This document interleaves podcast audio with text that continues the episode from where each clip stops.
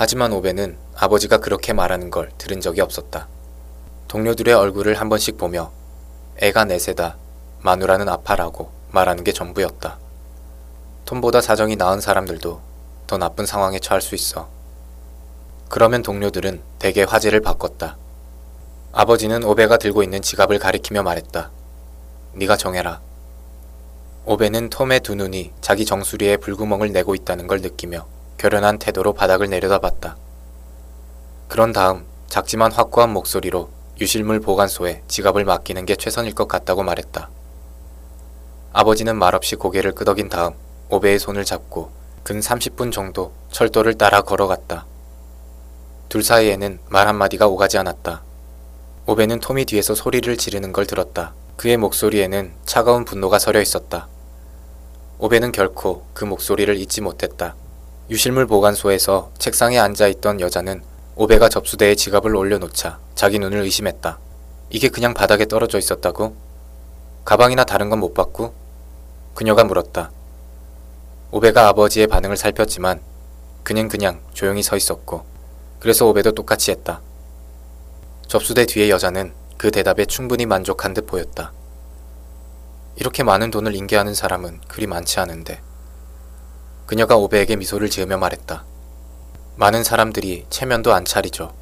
아버지가 무뚝뚝한 목소리로 말하고는 오베의 손을 잡았다. 그들은 몸을 돌려 일터로 돌아갔다.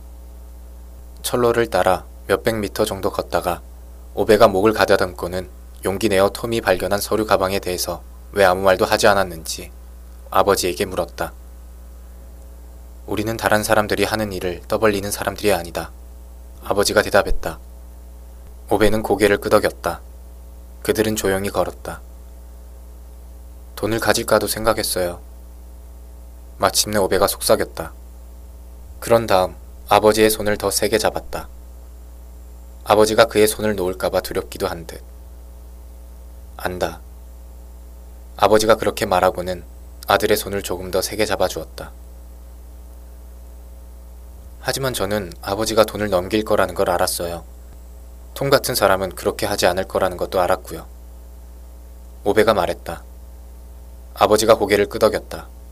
그리고 그 문제에 대해 더 말하지 않았다. 만약 오베가 사람의 인격이 언제, 어떻게 형성되는가를 심사숙고하는 종류의 사람이었다면 옳은 건 옳을 수밖에 없다는 사실을 배운 게 이날이었다고 말할 수 있으리라. 그러나 오베는 그런 문제를 곰곰이 생각하는 사람이 아니었다. 그는 그저 가능한 아버지와 많이 닮은 사람이 되겠다고 결심한 게 이날이었다고 기억하는 것으로 만족했다. 아버지가 죽은 건 오베가 막 16살이 되었을 때였다. 철로에서 객차가 돌진했다. 오베에게는 사브 한 대. 마을에서 몇 마일 떨어진 곳에 있는 무너질 듯한 집. 상처난 손목시계 말고는 딱히 남은 게 없었다. 그는 그날 자기에게 무슨 일이 벌어졌는지 결코 설명할 수 없었다. 하지만 그는 행복하게 사는 걸 멈추었다. 그는 그 후 오랫동안 행복하지 않았다. 장례식에서 교구 목사는 오베와 위탁 가정 이야기를 해보고 싶었지만 목사는 이내 오베가 자선을 받아들이는 아이로 자라지 않는다는 사실을 깨달았다.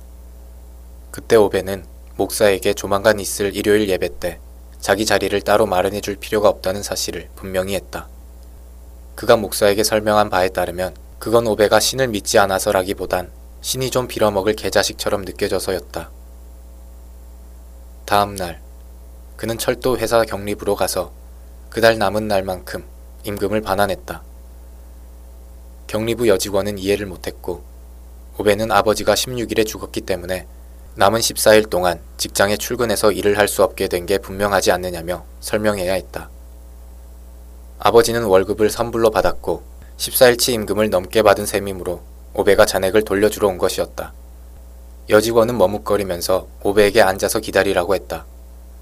15분 정도 지나고 임원이 나타나 죽은 아버지의 월급 봉투를 손에 든 채 복도 의자에 앉아 있는 별난 소년을 보았다. 임원은 그 소년이 누구인지 잘 알았다. 임원은 돈에 대한 권리가 자기에게 없다고 생각하는 소년에게 그 돈을 도로 가져가라고 설득할 방법이 없다는 걸 깨달았다. 오베에게 남은 14일 동안 일을 해서 돈에 대한 권리를 획득하는 게 어떻겠냐는 제안 외에 다른 대안은 없어 보였다. 오베는 그게 합리적인 제안 같다고 생각했고 학교에 2주 동안 결석하겠다고 통지했다. 이후 그는 다시 학교로 돌아가지 않았다. 그는 철도회사에서 5년 동안 일했다. 그러던 어느 날 그는 기차를 탔다가 처음으로 그녀를 보았다. 아버지가 죽고 난 이후 처음 웃은 게 바로 그날이었다. 인생이 다시는 전과 같지 않게 되었다. 사람들은 오베가 세상을 흑백으로 본다고 말했다. 하지만 그녀는 색깔이었다. 그녀는 오베가 볼 수 있는 색깔의 전부였다.